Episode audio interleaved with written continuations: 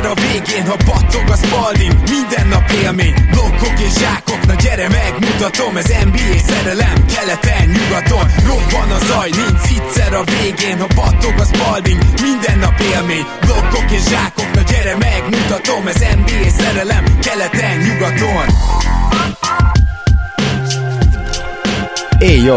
Szép jó napot kívánunk mindenkinek, ez itt a Keleten-nyugaton podcast, a mikrofonok mögött Zukály Zoltán és Rédai Gábor. Szia Zoli! Szia Gábor, sziasztok, örülök, hogy itt lehetek. Mielőtt még a mai két csapatunkat, a Toronto Raptors-t és az Indiana Pacers-t átbeszélnénk, gyorsan sorsolunk egyet, hiszen szeptemberben ezzel még adósak vagyunk, így hát az adás előtt meg is kértem Zolit, hogy a Random Number Generator-t valahogy szedje elő, és hogyha ez megtörtént Zolikám, akkor az egyes szám mellé majd a 312-est üsd be kérlek. 312 és generálás 3-2-1, bam! Az 55-ös versenyző nyert, és amíg te megnézed, hogy ki szokás szerint megnézem, hogy milyen NBA játékosok játszottak 55-ös mezben. Rendben van. Én akkor mondanám is, hogy Segesvári Szabi a győztesünk. Szabi, nagyon szépen köszönjük, hogy támogatsz minket, és arra kérnénk téged, hogy lép velem kapcsolatba Facebookon, hogyha ezt nem tudod megtenni, akkor pedig esetleg a keleten-nyugaton e-mailre írj, és hát tényleg nagyon szépen köszönjük a támogatásotokat mindannyiotoknak, kedves hallgatók. Megvan-e, hogy ki játszott 55-ösben, Zoli? Így van, két Nuggets legenda, Kiki Van de Vég és Dick Campbell utánból. Dick Campbell hát ugye igen. az egyik kedvencünk az old school játékosok közül. Kiki azért már, ami éránk előtt játszott eléggé.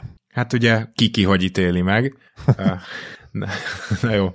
Kár, hogy Mutámborra nem nagyon tudok ilyet. A Dikembére meg tudnék, de...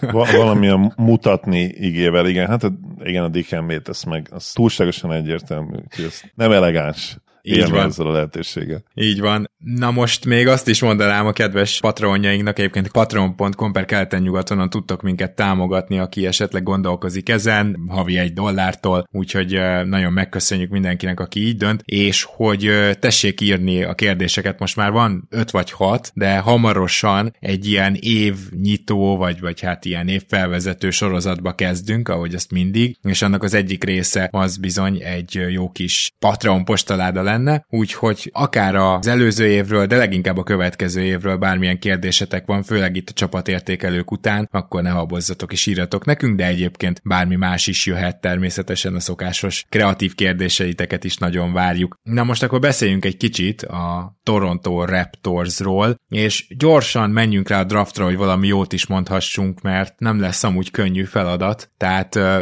inkább azt mondanám, hogy retek nehéz feladat lesz. A drafton azonban a Toronto Raptorsnak volt egy pikje, és ott egy olyan valakit húzott, ha már ugye Mutamborról beszéltünk, és az ő nevéről, akkor Grady Dicknél még egyértelműbbek a dolgok, de szóval amely pik mind a kettőnknek tetszett, és talán a nagy különbség, amit eddig így beszélgetéseink alapján Zoli így felfogtam, hogy te akár még ilyen borderline franchise player, vagy legalábbis ilyen második, harmadik opciós potenciált is látsz benne, na most én azért nem, és ezért azt gondolom, hogy talán te a végén egy picit jobb jegyet adsz majd, mint én. Minden esetre a Grady Dick kiválasztás az nekem csak és kizárólag azért fura, mert ugye előtte belépett Geritan Jr. a szerződés, szerződésébe le lett nyilatkozva, hogy jó, azért mi nem tankolunk meg, azzal mentek neki a free agent szezonnak, hogy meg akarnak tartani mindenkit, rendben, akkor ilyen szempontból Grady Dick már az első évben hozzá tud tenni, nagyon érti a játékot, újoncként sem fogja magát keresni, hogy hol van, és tényleg legitnek tűnik az a triplája. Szóval, hogy ilyen szempontból ugye jó, csak hogy én is, és te is úgy gondoljuk, hogy ennek a Raptorsnak már nagyon újjá kéne épülnie, vagy legalább egy ritult tolni. És hát ilyen szempontból meg ugye bennem felmerül az, hogy nem lette volna olyan játékos, akiben több a potenciál hosszú távon. Én akkor például Kobe Buffkinnal érveltem. Szóval én még mindig így gondolom, Grady Dicknek szerintem a maximuma egy nagyon jó role player. És ezért aztán felemás számomra ez a pick, de összességében ez messze az egyik vagy sőt, ez messze a legjobb dolog, ami a raptors történt a nyáron, és önmagában ezt még így is pozitívra értékelem. Az, hogy ez a legjobb dolog, ami a raptors történt ezen a nyáron, az nem kérdés. Ha csak nem definiáljuk Van Fleet elengedését is egy jó húzásnak, én abszolút ként definiálom, úgyhogy talán ez kellhet versenyen ezzel a pikkel, mert ezt a Rocket szerződést nyilvánvalóan nem akarta, és nem is lett volna hajlandó a Raptors megadni annak a Van Fleetnek, aki nyilván a, a Raptors győztes kultúra és a tényleges bajnoki cím fontos letéteményese volt, de igenis az elmúlt években ki jöttek azok a negatív dolgok vele kapcsolatban, amik hát azért egyértelműek az, hogy ő egy streaky shooter igazából, és hát nyilvánvalóan az alum méretezett játékosok, bármekkora szívük is van, és bármennyire atletikusak is, ami mindenkettő Freddyre igaz volt, ahogy közelednek a 30-hoz azért nem úgy tud csökkenni a teljesítményük meg az impactjük, mint mondjuk egy kis csatának, vagy egy erőcsatának, vagy akár egy képzett centernek. Az alum méretezett játékosok sokkal gyorsabban és sokkal drasztikusabban öregednek az NBA-ben, ezért szerintem egyértelműen jó döntés az, hogy elengedték Massaiék. A probléma az, hogy ez csak egy jó húzás volt, és egyébként sajnos semmi igazi jel nem utal arra, hogy ők hajlandóak lennének elkötelezni magukat egy rebuild mellett, amire szerintem, és talán mondhatom azt, hogy szerintünk szükség lenne abszolút. Ami Grady Dicket illeti, a franchise játékost azért nem látok benne én se, az nagyon erős lenne, és nagyon-nagyon sokat kellene ahhoz neki fejlődni playmaking terén. Gyakorlatilag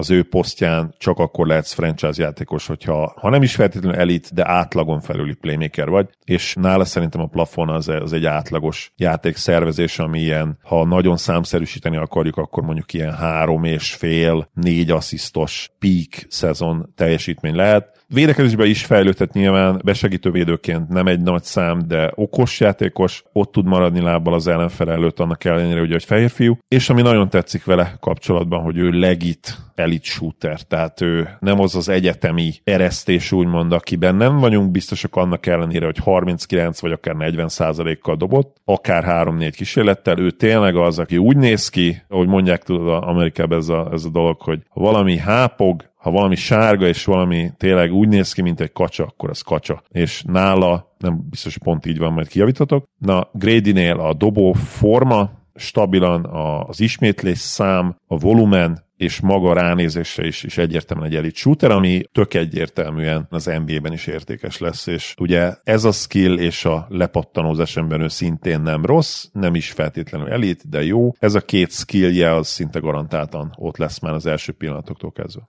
Igen, tehát ezért is hasonlították kicsit Cory Kispörthöz, de szerintem sokkal inkább egy magasabb Tyler Hero. Az rá a legjobb komp az eddigi tudásunk szerint. Na most azért Hero-nak van olyan playmakingje már most, amit mondjuk te és én is a Grady a maximum potenciájába látunk, tehát azért ez se tökéletes, de valami hasonló játékost képzeljünk el, és ugye az ilyen típusúak közül még Hero védekezését szoktuk a legkevésbé elkézni, hát kb. Grady Dicknél is valami ilyesmire számít, számítok, hogy nem lesz kiemelkedő a védekezése, de nem feltétlenül ilyen egyemberes céltábla lesz. Most talán ne is az újon CV-re gondoljunk itt, mert azért ott nyilván türelemmel kell majd lenni e felé, akármilyen okos játékos is. Hát ugye Fanfleet, ez nagyon érdekes kérdés, mert tehát ez így önmagában szörnyű. Tehát ez a legrosszabb, hogy most a Fanfleetet elengeded, de mindenki mást megtartasz, és innen kimész, az úgy nagyon rossz vagy igazold vissza akár drágán is, bár én is örülök, hogy nem adtunk neki ennyi pénzt még akár két évre is. Vagy pedig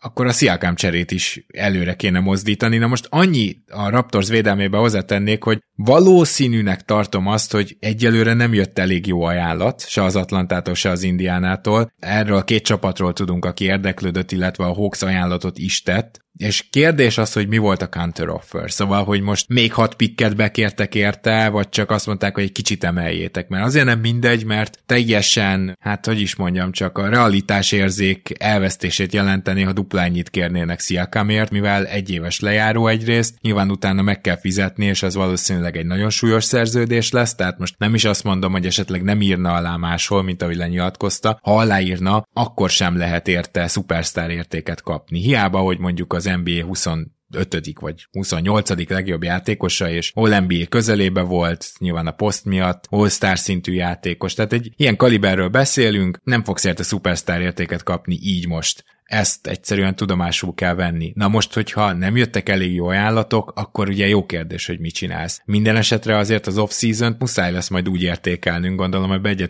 ez Zoli, hogy, hogy hát mégis hol tart ez az egész folyamat, mert most se erre, se arra. Na de mielőtt még itt értékelgetnénk, azért nézzük meg, hogy mi történt a Toronto raptors még a nyáron. Ugye Fanfleet elment, le is nyilatkozták, hogy ez nagyon meglepte őket, kiosztottak 4 év 80 milliót Jakob Pöltölnek, de egyszerűen nem jó szerződés. Azért nem rossz, mert egy gyűrűvédő center kaphat évi 20 milliót, az már más kérdés, hogy Pöltl büntetőzésével egy playoffban például nem biztos, hogy pályán tudna maradni, az, hogy ő támadásban, hát hogy is fogalmazzak csak, nagyon-nagyon kevés dologra jó, az, hogy a leges leggyorsabbak ellen védekezésben a pick and már ő se tudja jól védeni, és akkor emellé jött az, hogy Dennis Schrödert kínálta meg egy szerződéssel gyorsan kapkodva a Raptors, ez két év 25 millió, ami picit drága, de nem azt mondom, hogy ez így önmagában rossz lenne, csak hogy ennek a csapatnak, hogyha ez most jó akar lenni tényleg, hát akkor shooting kellett volna, és Schröder sok mindent tud, de azt nem. Úgyhogy ezért leigazolta Jalen McDaniels-t is a Raptors két évre 10 milliója nagyjából, aki szintén nem tud dobni, vagy hát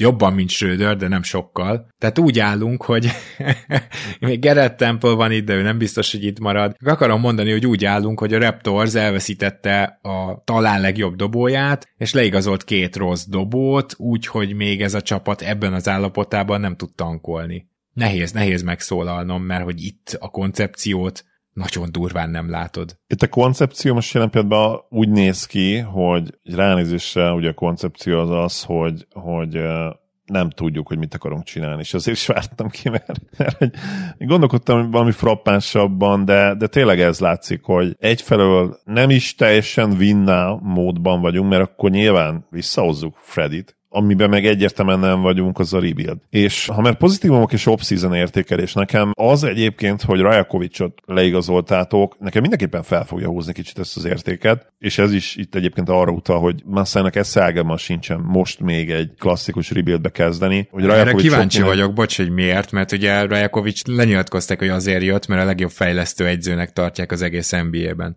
Nagyon jó fejlesztő viszont, amit még szintén az ő rendszere, amire nagyon jó, hogy kihozza a védekező típusú magas emberekből a maximumot, és pördül ebből a szempontból ugye nagyon jó alapanyag lesz neki, és arra akarok itt kikadni, hogy szinte biztos hogy benne, egy jó védekező csapat lesz az új Raptors, és nem fogsz tudni velük tankolni. Aztán nyilván, ha később kiderül, hogy, és valóban egyébként hogy kiváló fejlesztő, ugye elég csak talán a legjobb termékét, úgymond Jalen Jackson Jr.-t nézni, aki a liga egyértelműen legjobb védője ma, és gyakorlatilag Rajakovics fejlesztette az ő rendszerében. Ha pördülért kaptok értéket később, amit ugye a Spurs szerintem túl későn vállalt be, és ugye lett volna egy pont, amikor pördülért tényleg akár kettő darab első köröst is lehetett volna kapni, a vége így azt hiszem egy lett, ugye? Hát egy, igen, egy, egy. első körös, de az mondjuk a 24-es, tehát ez a legviccesebb, hogy a Raptorsnál jelenleg nincs is nagyon ott ez a pick, I- top 6 a védettség, tehát ha itt tankolsz, tudod, akkor, akkor nagyon, itt most... Nagyon le kell menni igen. igen. igen, és ami egyértelmű, hogy ez a roster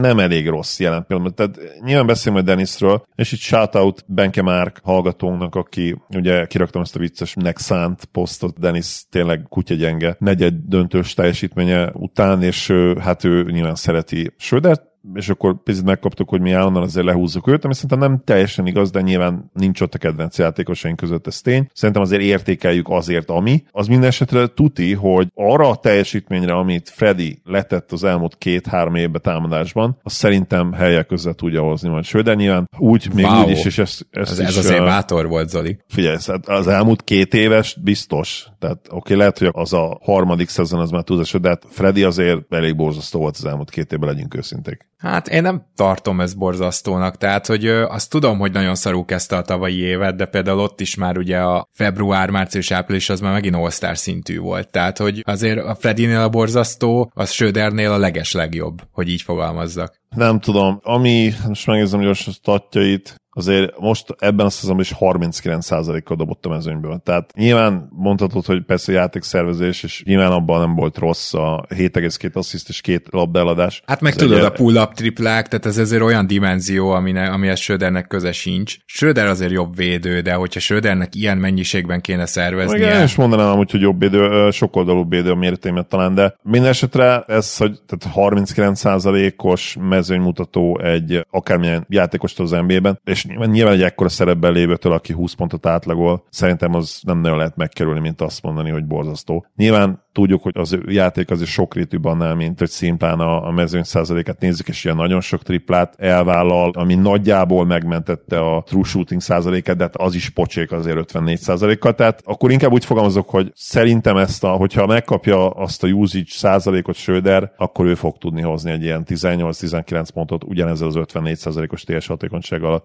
Ebben én majdnem biztos vagyok. Én csak annyit teszek hozzá, hogy szerintem nem. Tehát szerintem Söder erre nem képes, de értem, hogy honnan jössz. A másik pedig, amit fontosnak tartok leszögezni, hogyha egy-két szezonnal visszább nézel, akkor Framfit azért ennél jobb játékos, tehát ő nem véletlenül lett all De... Ja, persze, hát az nem kérdés. Tehát a bajnok évében én, én a liga egyik legjobb Nem, nem, nem. Bocs, bocs, bocs, csak, csak egy-két évről beszélek, nem a bajnoki évről. Tehát a 21 Tehát a egy-két szezonnal visszább a két évnél, az négy szezon már. Én azt mondtam, hogy az elmúlt két évben. Ja, és az elmúlt két évre értetted a true shooting percentage-ét? Persze. Ó, oh, bocsánat, mert én nekem az volt meg, hogy ő ott azért sokkal jobb volt az előző évében, de lehet, hogy nem. Minden esetre összességében szerintem Söder már nem alkalmas egyszerűen ilyen feladatra, és én akkor még azt is elmondanám, hogy szerintem kezdeni sem fog, hanem Scotty lesz az irányító. Ja, lehetséges, persze. Ugye voltak már ilyen szezonjai azért 25-26 éves korában Södernek, amikor hogy gyakorlatilag ezeket a számokat hozta, tehát ez 18-19 pont, és egyébként a hatékonysága is jobb volt, mint ezekben a szezonokban legalábbis. Igen, volt egy 57%-os TS szezon. Ő se nyilván a hatékonyság mint a képet, de hát ebből a szempontból ugye nincs magasan a mérce. De mindenképpen, és talán ezt a Schröder Freddy témát le is zárhatjuk ezzel, hogy azért sok oldalúbb játékos Freddy Van Fleet, mint Schröder. Én azt gondolom, hogy ez egyértelmű. És én azzal meg pont nem értek egyet, hogy jobb védő lenne Schröder, más típusú védő. Nyomást helyezni az ellenfél irányítójára, abban valószínűleg jobb Schröder. Szerintem egyébként intelligensebb védő Freddy, és vannak dolgok, amiket jobban csinál, és összességében jobb csapatvédő de nyilván ez attól is függ, hogy éppen milyen rendszerben vagy meg, hogy milyen a roster, nyilván Kawai mellett játszani, azért ebből a szempontból is különleges lehetett neki. Biztos, bocsánat, hogy tovább húzom a témát, de ebben kapcsolatban is van egy olyan megfigyelés, ami, tehát, hogy gyakorlatilag az elmúlt években arra alakult a támadás védekezés, ez a dimenzió az NBA-ben, hogy ugye rengeteg kizárás, direkt feladott játékosok, rengeteg behúzódás, és hogy éppen ezért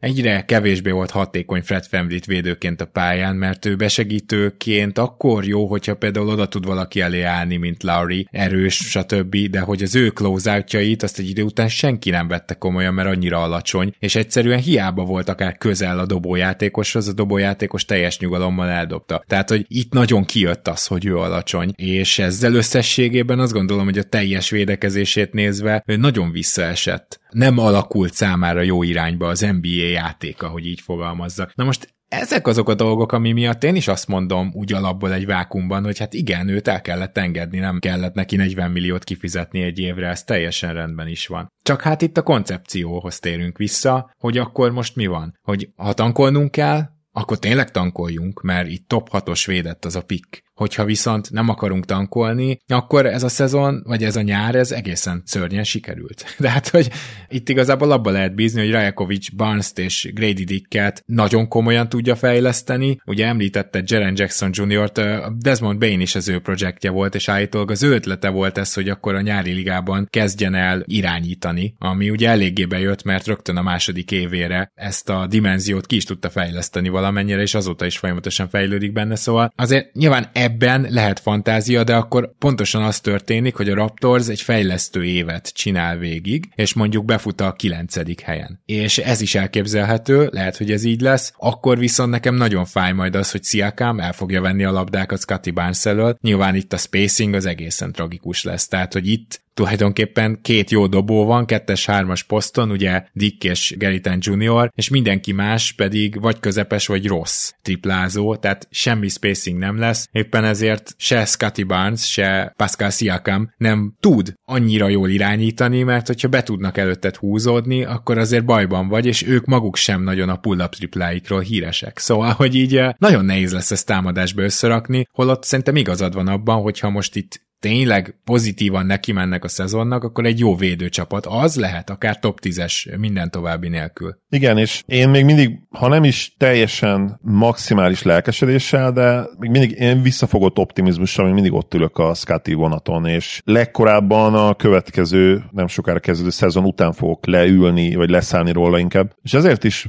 vagyok összességében megint csak visszafogottan, de optimista a Raptors támadójátéket illetően is, mert ha van egy olyan játékosod, amivé szerintem válhat Scotty, és ahová még mindig várom őt, akkor az egy támadásban is azért egy, nem tudom, egy top 18-as csapat lehet, top 15-ös akár, és tudom, hogy van egy csomó olyan játékos, akit lehet, hogy el fogtok cserélni, ugye OG Anunobi és Pascal Siakam, de pont ezért is gondolom azt, hogy ők is úgy fognak teljesíteni, ha nem történik meg ugye a kezdésig a Siakam csere. Nyilvánvalóan Siakam ugye kontraktír, szerződése utolsó éve, ő nagyon-nagyon oda fogja tenni magát, és OG is, mert OG még mindig fiatal, és OG is nyilvánvalóan egy nagy szerződést, a, nála a következő nagy szerződés lehet talán az utolsó nagy szerződés, ugye neki volt súlyos tércsérülése is, tehát adott esetben itt is még akár összeállhat a kép és a dolog, Nyilván van egy csomó olyan játékos, aki már nagy valószínűsége nem lesz itt két év múlva. Én ide sorolom egyébként OG-t is, és Siakamot is természetesen, és hát Gary Trent Jr.-t is. Mind a hárommal kapcsolatban rengeteg-rengeteg pletyka volt az elmúlt években. Így van, és nyilván, tehát most mondok egy értékelést erre az off-seasonre, de az a nagy helyzet, hogyha mondjuk megtörténik egy Siakam csere egy elfogadható értékért, akkor ez felmegy majd hármasra vagy háromnegyedre. Az, hogy Gary Trent Jr. most belépett, hát igen, azzal nem lehetett mit csinálni. Kíváncsi vagyok, hogy az ő cseréje az téma lehet-e, mert az azt jelenteni, hogy esetleg rosszul kezd a Raptors, és utána azt mondják, hogy jó rendben tankoljunk. Ennenubi ugye az nagy kérdés, tehát, hogy ő végül is 25 éves, ő tulajdonképpen itt marad maradhatna, mint ahogy Miles Turnert végül nem cserélt el az Indiána. Tehát ez nem lenne ördögtől való, meglátjuk azt például, hogy ez hogy működik, hogy mondjuk Enenubi is nagyobb szerepet kap nyilván Fenfit távozásával, mert amikor eddig nagyobb szerepet kapott, az nem nézett ki jól. Tehát amikor ő le akarta ütni a labdát, meg posztolt, hát az nem volt hatékony. Neki azért még mindig a 3 szerep a legjobb, meg az, ha rohanhat, meg esetleg, hogyha mondjuk egy close-outot meg kell verni, akkor annyira azért le tudja ütni a labdát, be tud menni. De szóval jelen pillanat csapatban tényleg itt is, mint az Atlantán, az egyes alá volt így az első gondolatom, és ahogy, ahogy gondolkoztam ezen, azt mondtam magamban, hogy a Grady Dick választás nem rossz, és végtére is egy ilyen félállapotban van a Raptors, és így az Atlantának ugye egy-kettedet adtam, de hát ott azért legalább volt, nem tudom, egy, egy Wesley Matthews igazolás, tehát a, amit sokkal jobban el tudok viselni, mint Jalen McDaniels. Schröder szerintem teljesen fölösleges ide, úgymond, de nyilván a Raptors most megadja magának az esélyt, hogy mi van, ha jók leszünk. Hát mondjuk egy egy-kettedre hajlandó vagyok ezt is feljavítani. Az, hogy hova várom a Raptors-t, hát körülbelül a play-inbe, tehát ha ebbe az állapotba kezdik meg, meg, akkor ez a hetediktől tizedik helyig lesz valahol, hogyha tippelnem kéne, akkor most mondok egy kilencedik helyet. Nálad? Igen, nálam ez egy kettes, és azért kettes, mert nekem a, a Rajakovics húzást nagyon-nagyon tetszik, és a Dick Pick is nagyon-nagyon tetszik, szóval ez a kettő nálam azért felhúzza az egyes, de amúgy és ezt nyilván tudjátok, ha hallgatóink vagytok, én nyilván utálom ezt az irányt, és a treadmillnél rosszabb dolog szerintem nincs az NBA-ben, és a Raptors valljuk be azért treadmillezik egészen a Scotty év óta, de nem kell, hogy ez örökké így maradjon, mert egyébként Massájra jellemző volt azért a karrierje során, hogy amikor nagyon kellett, akkor azért hajlandó volt ha nem is teljesen hinkiféle módon lemenni kutyába, de azért tudta, hogy mi a cél. És szerintem időkérdés, és megint itt lesz a Raptors. Közben szeretném azt látni, hogy van két, egyértelmű, hogy van két építő kocka, ugye Scotty és Dick személyében, de azt szeretném látni, hogy Scotty-ból akár lehet franchise játékos is, szerintem abszolút benne van még ez a potenciál. Dick Max potenciál pedig, ha már beszéltünk róla, szerintem egy nagyon jó csapat talán második legjobb játékosa ott látom. Tehát az ilyen tényleg, ha minden, minden jól alakul, én látok benne egy, egy 20 pontos NBA játékost, aki három asszisztot tud mellé kiosztani, 5-6 lepattanót leszed, szóval ez a hát mondjuk ki ez a Clay Thompson féle dolog, annyi, hogy nyilván nem lesz azért olyan egyéni védő, mint Thompson volt fénykorában, de egyébként minden más szempontból szerintem megközelítheti, még akár a dobást illetően is. Talán Úgyhogy... Rajakovicsra hagy reagáljak, csak annyi szeretnék mondani, hogy csak azért nem emlegetem külön, nekem is tetszik, csak ugye Nick Nurse-t váltja. Tehát arra, hogy Nick Nurse szintű egyző legyen, arra százalékosan rohadt kicsi az esély. Tehát ezért örülök neki, de ez most nem fogja felhúzni nekem az egy-kettedet. És még Igen, egy Viszont a következő tartozom. évekre, bocs, a következő évekre lehet jobb, mint Nurse, úgyis, hogyha nem jobb edző. Ez viszont igaz. A jóslat. Nagyon jó kérdés. Megnézem most, hogy ugye tavaly végül hány győzelmet értettek el, és így végig gondolom a tavalyi szezont, hogy mik voltak az alapvető problémák, hogyan indult a szezon. Hát én nagyon hasonló mérleget várok, ugye tavaly telibe 50% volt, a net ratingetek azért jobb volt, mint az 50%, 43-39. Oké, okay, igen, tudok. akkor az nálad az sem lehetetlen szerinted, hogy mondjuk egy hatodik helyre befut a Raptors? 43 győzelme már tudnám képzelni. Igen, ott van a határ. Nem teljesen lehetetlen, igen, inkább hetedik, nyolcadik, de lény csapatnak várok benneteket abszolút idén is. Okay, a legnagyobb esélye. Mind a ketten örülni fogunk, ha ez nem lesz így, azt kell, hogy mondjam, abszolút. mert te neked is ugye a kedvenc csapataid között ott van, nekem meg egyenesen a kedvenc csapatom. Viszont én nekem azért a top 10-ben, ha már kedvenc csapatok, már hosszú évek óta ott van az Indi, tehát kedvelem őket, követgetem is őket, és hát ők elég gyorsan lezárták ezt a rebuildet, nem? Így van, a Pacers hamar letudta ezt a dolgot. Nyilván a mega kontraktus, ugye a maximálisan adható Tyrese-nek az nem volt kérdés igazából. Most már van egy franchise játékosod legalább, hát ugye 5 éves szerződés elkezd majd ketyegni, azt mondja, hogy minimum három évre. Tehát ott lehet a legkorábbi időpont, amikor esetleg egy Halliburton egy cserét kér. És nyilván a cél az, hogy minél hamarabb contendert építs köré. Hogyan történt ez meg? Hát Bruce Brown Jr.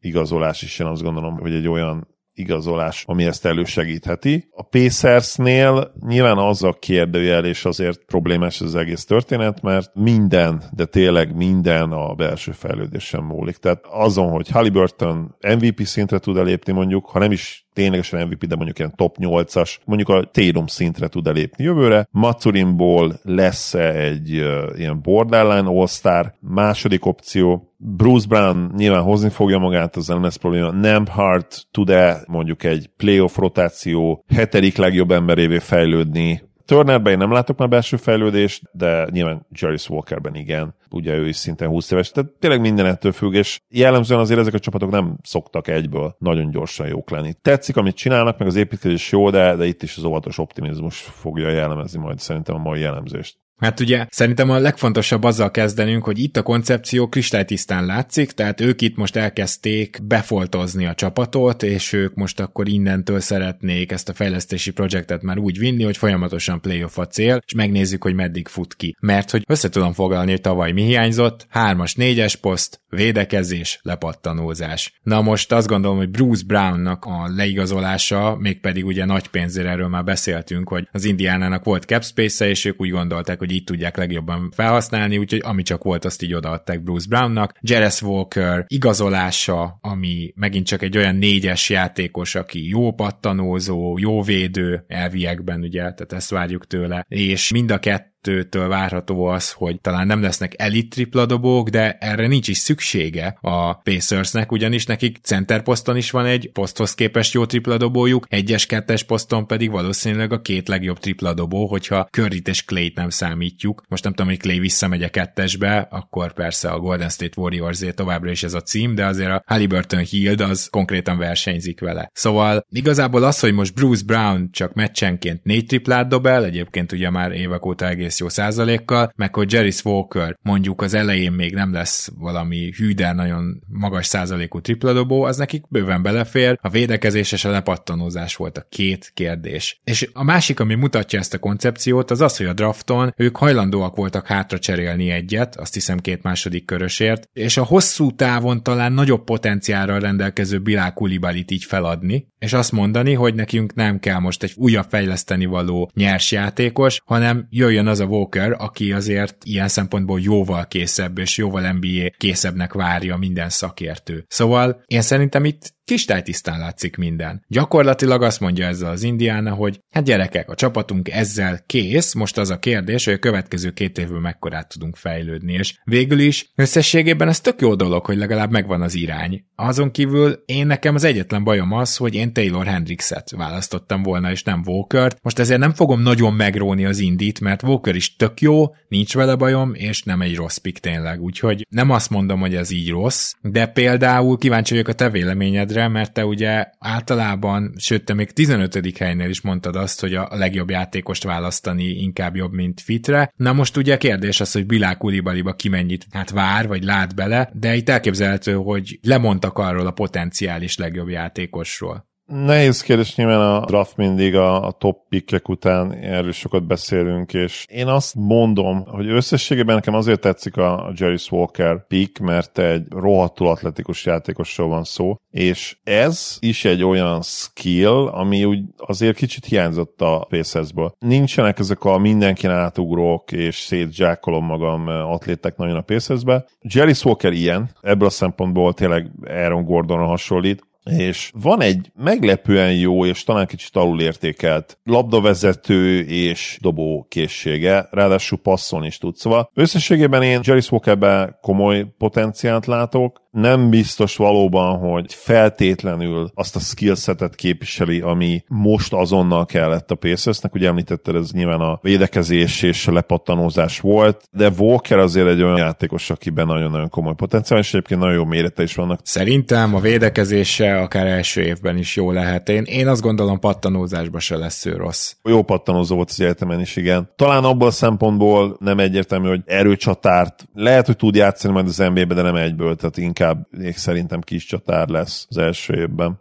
Bár... Hát mondjuk itt lehet, hogy muszáj lesz úgymond erőcsatárt játszania, hogyha belegondolunk, mert hogy Egyébként ugye... most így belegondolva, tehát nagyon jó fizikumban van. Szóval Persze. Lehet, hogy az első évben be lehet már rakni erőcsatába, és egy, egy small ball line simán. Még kell rá izmot rakni, de már de ő abszolút egy fizikai specimen, ahogy kint mondják már az első évben. Szóval lehet egyébként, hogy ebből a szempontból is megfelelő, és mondom, a támadójáték szerintem talán még kicsit a, a készségei szempontjából alul értékelt, mert ugye statisztikailag nem robbantotta fel az NCA-t, de tényleg nagyon jó skillsetje van. Kérdés nyilván, hogy Halliburton és Maturi mellett, akik a fő labdakezelők lesznek, azért nem lesz könnyű kinőnie magát ebből a szempontból Walkernek. Meglátjuk, hogy Carlisle, aki a híresen jó játékos fejlesztő, ugye, mit tud belőle kihozni. Nem, ilyen egyébként Carlisle-t nagyon sokat elkészítük ebből a szempontból, de amikor egyértelmű talentum volt nála, akkor azért megpróbált belőle kihozni valamit, tehát ebből a szempontból azért nem lehet azt mondani, hogy nem, és nyilván a Merzbe hosszú éveken keresztül mindig gagyi draft pickjeink voltak, tehát soha nem draftoltunk elől, úgyhogy ebből a szempontból is azért mire megöregedett, kicsit azért változott, és hát hajlandó volt így ránézésre abba is belemenni, hogy tankoljanak a csapatai az utóbbi években, szóval lehet, hogy egyébként ebből a szempontból a RC változott, és... Hát sőt, az, hogy az Indiana elkezdett rohanni, ugye ez Carline-nál a dallas évek alatt egyszerűen nem volt opció, hogy gyorsan játszon a csapat, Igen. szóval mutat azért jeleket a változásra. Gyorsan elmondanám azt is, hogy a 26. helyen igazából általános meglepetésre Ben Shepardot húzta a Pacers, és hát nem is nézett ki jól a jóben eddig, valamint az 55. helyen csak megemlítem Isaiah Vongot, ő ugye valószínűleg túvéjel lesz a Pacersnél. Ben Shepardből semmit nem fogunk szerintem látni, Vongból meg még annyit se, és akkor hát nyilván az Obi Topin cserére kell még kitérnünk, Ugye lett egy ilyen kis helycsinálás, azzal, hogy Duarte-t viszonylag olcsón eladták, azt nem gondolom egy jó dílnek önmagában, de itt nyilván az volt, hogy Obi Topint viszont megszerezték, és ezt már akkor is elmondtuk, hogy hát az Topin-Turner páros, ez, ebbe van fantázia mindkét részről. Tehát Topin mellé egy ilyen magas ember kell, és Topin is azért tud lepattanózni. Nem azt mondom, hogy jó védő, de azért fizikális, és mondjuk sokkal jobban fog neki állni, hogyha védekezésben mondjuk ott lesz mögötte egy Turner, aki védi a gyűrűt. Úgyhogy ezt azért így gyorsan hozzátenném, hogy igazából önmagában egy picit gyengének tartottam a Duarte cserét, de így összességében az, hogy Topinnal most próbálkoznak egyet, azt viszont egyáltalán nem tartom gyengének, ha bár az mindenképpen sajnálni fogom, hogyha mondjuk Toppin túl sokat játszik, és Jerry Walker ezért keveset. Tehát én már most Walker-t erőltetném, hát ezt majd meglátjuk, hogy hogy lesz. Ugye itt is a Carlisle-ból és a vele kapcsolatos félelmeimből indulunk ki, akkor, akkor szerintem az aggodalmam teljesen legitim. Nem tudom, hogy ehhez a részhez mit szólsz, mert azért te neked is tetszett ez a topin fit, úgymond. Igen, Shepardra visszatérve róla kicsit beszéljünk még, nagyon érdekes játékos, az a nagyon ritka prototípus, aki tényleg elit dobó, és valamiért borzasztó büntetőző. Idén ugye 6 kísérlet mellett 41,5%-kal dobott az egyetemi évében, és már tavaly is egyébként nagyon jól dobott, és 68%-kal büntetőzött, szóval ezek mindig ilyen anomáliák ezek a játékosok. És egyébként playmaking is van benne, nem is rossz a méret. Shepard Ben szerintem van NBA potenciál, probléma az, hogy akkora bazinagy logjam van előtte, mint az állat, és ráadásul olyan logjam, hogy csupa fiatal játékos az egyik, meg ugye szupersztár, úgyhogy nem tudom, hogy ő hol a fenébe fog játszani. Tehát ebből a szempontból fura a pik, hogy ott vannak előtte hát minimum négyen, és abból kettő olyan, aki, sőt három olyan, akit szerintem nem nagyon tudsz még csak megkérdőjelezni sem. Ugye egyes-kettes a... posztról beszélünk, csak hogy a hallgatók is képbe Igen. kerüljenek, és akkor itt nyilván Halliburton, nem Hart, Maturin és Buddy Hield ott lesz előtte. Így van. Nyilván Hieldet remélhetőleg el, el fogják cserélni, vagy el lehet majd cserélni csinálni. Meglátjuk. És azt akartam mondani, hogy Shepard, de hogy tök jó Duarte pótlás lehetne, ugye Duarte is egy öreg ruki, vagy még öregebb ruki, bár, bár ő két évet volt ugye csak egyetemen. Az ő háttérsztoriát nem nem emlékszem, hogy pontosan hogyan lehetséges az, hogy ő két évet volt értemen, és mégis száz éves volt, mint az NBA-be jött. De mindegy, ebből a szempontból szóval őt egyébként tök jó tudnám pótolni Shepard, csak ugye nem vetlen engedték el Duarte-t, és meg nem vetlen cserélték el, mert, mert akkor logjam volt, és rájöttek arra, hogy tök jó arra, amire jó Duarte, de hogy fejlődési potenciál, mint olyan gyakorlatilag egyáltalán nincs benne. Fejlődési potenciál. Említetted nem Hardot, és említetted Masurint, és én azt a háttéket mondanám, hogy én jelen pillanatban jobban szeretném a csapat csapatomban nem hárdott, mint Macorint, mert én nem tudom pontosan, hogy Macorin szintű fekete lyuk mikor járt utoljára az NBA-ben, de hogy ebből a játékosból hogy lesz egy csapatjátékba beilleszthető valaki, különösen ezekkel a százalékokkal, amivel amúgy dolgozik, hát az nagyon nagy kérdés, miközben nem hard, egyszerre jó védő és jó playmaker, szóval én ott nem hard felé billenek, hogy úgy fogalmazzak. Értem mondasz abszolút. Maturin szezonja nagyon-nagyon érdekes volt, mert ilyen üstökösszerűen kezdett, és azt fogalmaztuk meg, hogy úr is, tehát ez a gyerek már támadásban az első hónapban így úgymond megfejtette az NBA-t. Aztán nagyon csúnyán visszasett a földre a szezon második felében igen, playmaking, mint olyan teljesen hiányzott az újonc Maturinból. Floor spacer és mint labdakezelő, és ami nagyon-nagyon pozitív viszont, hogy büntető kiharcolásban gyakorlatilag tényleg az első évben legalábbis ilyen Ivy szintjén volt, aki ebben valószínűleg a legjobb lesz ebből a teljes korosztályból. Szóval vannak pozitívumok, de igen, tehát az, hogy ő az egyik legnagyobb fekete lyuk az NBA-ben jelenleg, és ezt így is hívják a Pacers szókolók kint egyébként Real German. Black Hole a beceneve már most, úgyhogy ez soha nem jó dolog, ha újonc korodban. Igen, nem jó jel. ezt a becenevet, igen. De na, tényleg nagyon fiatal, még egy szezon, tehát szerintem még talán jár neki a megelőlegezett bizalom, még akkor is, hogyha tényleg szemre is borzasztó nézni az ilyen típusú játékosokat. Mert itt nem is arról van szó, hogy labdát dominál, mert az szerintem oké, okay, és én kifejezetten szeretek is nézni egy, egy Hardent is, akár nyilván Lukát nagyon szétdominálják a labdát, de zseniális passzok ott vannak belőle, és nyilván ez teljes mértékben hiányzik Maturinból eddig. Végigértünk, hogy gyorsan értékeljünk, és mondjuk, hogy hova várjuk a Pacers-t. Na most én szerintem ez az off-season így összességében, hát legalább egy négyesnek kell lennie, tehát én azt látom, hogy kristálytiszta koncepció, a koncepcióba illő húzások, jó húzások, nem gond, hogy sokat keres. Brown, hiszen két éves szerződést kapott, és amúgy se tudták volna másra használni a cap space-t, úgyhogy négyes felé nem merem most tolni őket, pedig gondolkoztam egy négy ötödön, és hogy hova várom őket, hát szerintem ez a csapat akár ötödik is lehet, tehát nem azt gondolom, hogy, hogy ötödik helyre lőném be, de mondjuk 5-től 8-ig, 9-ig mindent el tudok képzelni, szerintem előre lépnek majd, és Kárlájt ismerve ki fogja alakítani azt a rotációját, amivel már nyerni lehet, mert ez a csapat nyerni akar majd. Hogy ez elége arra, hogy ebből egyszer contender legyen, arról majd jövőre meg azután beszélgetünk. Nehéz megtippelni, hogy hova érhet fel az első a névében Pacers, amikor, ahogy mondtad, szerintem nagyon jó kifejtettel, és teljesen egyetértek, hogy ők úgy vannak vele, hogy innentől tényleg nem akarunk tankolni. Én nehezen tudom elképzelni, elképzelni, hogy nyilván Halliburton egy teljes Jolly Joker ütőkártya, aki ha a tehetsége által predestinált szintre már most felér, akkor tényleg simán az önmagában elég lehet egy 5.-6. helyre. De amikor ennyire fiatal csapat van, és tényleg a belső fejlődésnek nyilván több frontról kell jönni, azért általában nem szoktak 12 győzelmet ugrani mondjuk egyik szezonról a másikra. Az inkább az a kategória, amikor egy Steve Nash Phoenixbe érkezik. Én a tavalyi 35-47-es mérlegnél nyilván a jobbat várok, de én azt gondolom, hogy a 43 győzelem környékén fogják befejezni a szezon, viszont ők lesznek az egyik playing csapat ezzel, és az off-season értékelés pedig négyes, nekem nagyon tetszik ez az irány. Alapvetően a draft pickekkel sincs akkor a problémám, Shepard helyett azért egyetlen más úsztam volna. Igen, itt elég sok dologban egyetértettünk akkor az Indiánánál, viszont most végigmentünk a két csapatunkon, úgyhogy nagyon szépen köszönöm Zoli, hogy ma is itt voltál, és a következő adásban megértékeljük a világbajnokságot. Örülök, hogy itt lettem, ma nagyon-nagyon izgalmas jó meccset láttunk, és ha minden igaz, most megy a másik, ugye, vagy nem most fog még kezdődni a másik elődöntő. Az nem biztos, hogy hasonló színvonalú meccs lesz, és valószínűleg izgalomban se fogja elérni, mert ugye ez az első elődöntő azért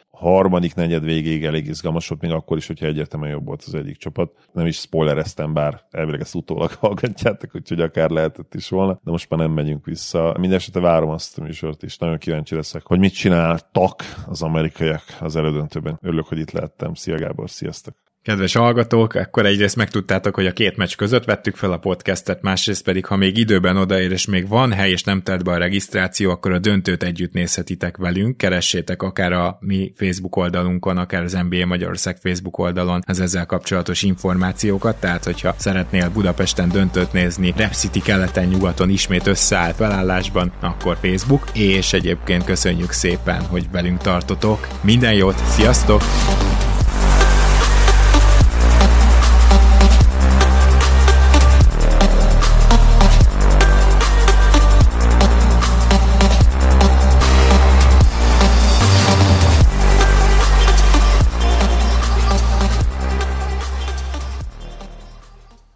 Ha más podcastekre is kíváncsi vagy, hallgassd meg a Béton műsor ajánlóját. El tudod képzelni, hogy a podcastet, amit éppen most hallgattál, fél év múlva már a mesterséges intelligencia generálja? Mi sem. De ha érdekel, eljött már a gépek lázadása. Hallgass bele az Embertelen podcastbe. Orsós Lajos vagyok, a műsor házigazdája. Egyelőre még élőben. Egyelőre. Fedezzük fel együtt, hogyan ismerkedik, randizik, mesél és vitatkozik Betty és Péter, két teljesen mesterséges intelligencia. Lajos, a podcast címét mond még egyszer, Léci. Oké. Okay. Embertelen podcast. Ez a műsor a Béton közösség tagja.